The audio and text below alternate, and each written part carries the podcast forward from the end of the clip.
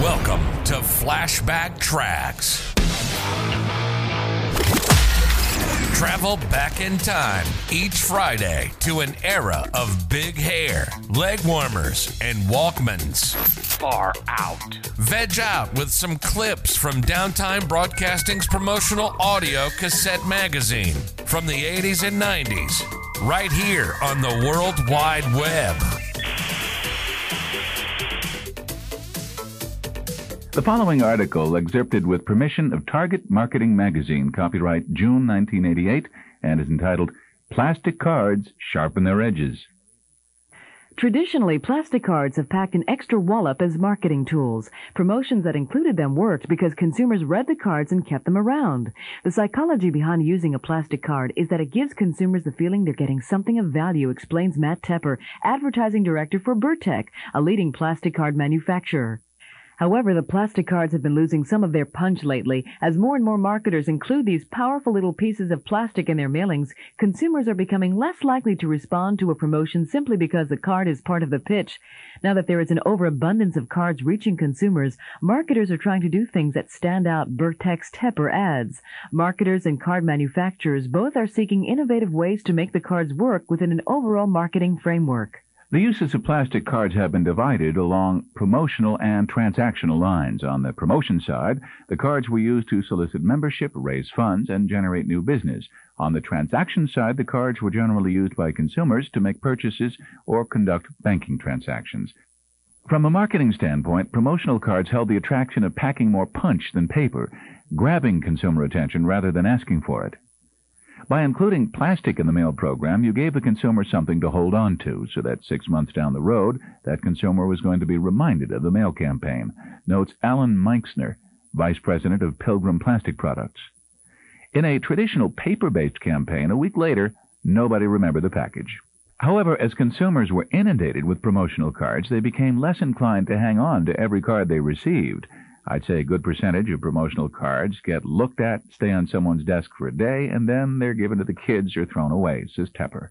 And it's simply because there's no use for most promotional cards. In an attempt to make the cards more attractive to consumers, marketers and manufacturers have begun to draw on the hooks normally associated with transactional cards. The combination of promotional and utilitarian cards is starting to become much more common, says Bertec president Arthur Berman. People are opting for promotional cards that allow consumers to use them for something.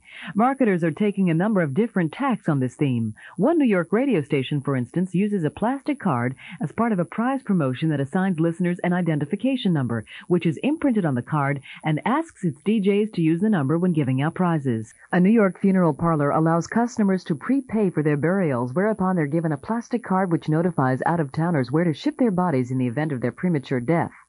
A California mortgage company offers a card that will verify a consumer's pre-qualification for a mortgage loan, thus allowing the consumer to buy a home on the spot without waiting days for credit approval. More commonly, marketers include a piece of useful information on their cards to entice consumers to keep them. There is a new emphasis on creativity from an editorial standpoint, says Tepper. More promotional cards have begun to include medical information, measurement conversions, or calendars, the types of things that encourage consumers to hold on to them. Additionally, marketers have begun to attach magnetic tape to promotional cards, thereby allowing them to track consumer information and widen the scope of their promotions. Many hotels and casinos, for example, track in-house spending patterns and offer consumers free perks based on the amount of money they've spent. Several marketers have begun to tap into the traditional allure of transactional cards by utilizing affinity programs with banks. Increasingly, credit cards tout the slogans of associations or clubs and offer benefits based on those affiliations. As marketers have looked for new ways to use plastic cards, a new target audience for the cards is becoming apparent as well. Whereas plastic had once been considered the exclusive domain of insurance companies, banks, and the entertainment industry, now everyone is getting in on the act. Part of the reason is price, says Hal Klein, marketing manager for the Faraday National Corporation, a plastic card personalization firm based in Herndon, Virginia. If you look at the cost of these bulk cards today as opposed to three years ago, you'll see that they cost half as much as they did then. This new blood and plastic card marketing has helped manufacturers offset the burden of postal hikes, which have caused some of their large clients to curtail their mailings. What we may have lost in volume from the larger accounts, we are picking up from a broader base of customers, says Jack Fenimore, Direct Marketing Sales Manager of Silcox Plastics International, a plastic card manufacturer in Berkeley Heights, New Jersey. For everyone slowing down, there is someone new entering the arena. The fact that so many new marketers are looking to plastic cards as a promotional medium is a mixed blessing. On the downside, consumers will continue to be buried in an avalanche of plastic. On the upside, marketers and manufacturers will be forced to rely on creativity to give their packages more impact. Already, experimentation with foil printing, holograms, and metallic ink has started to spice up the appearance of the cards. Developments in computer technology have made transactional uses more accessible to promotional marketers and caused them to reassess the way the cards are used. That little piece of plastic is seven square inches of very potent advertising space, concludes Berman. It's important for marketers to use that space well. Travel back in time with us next Friday as we share more clips from the 80s and 90s on another rad episode of Flashback Tracks, exclusively on Promo Corner. Time to bounce.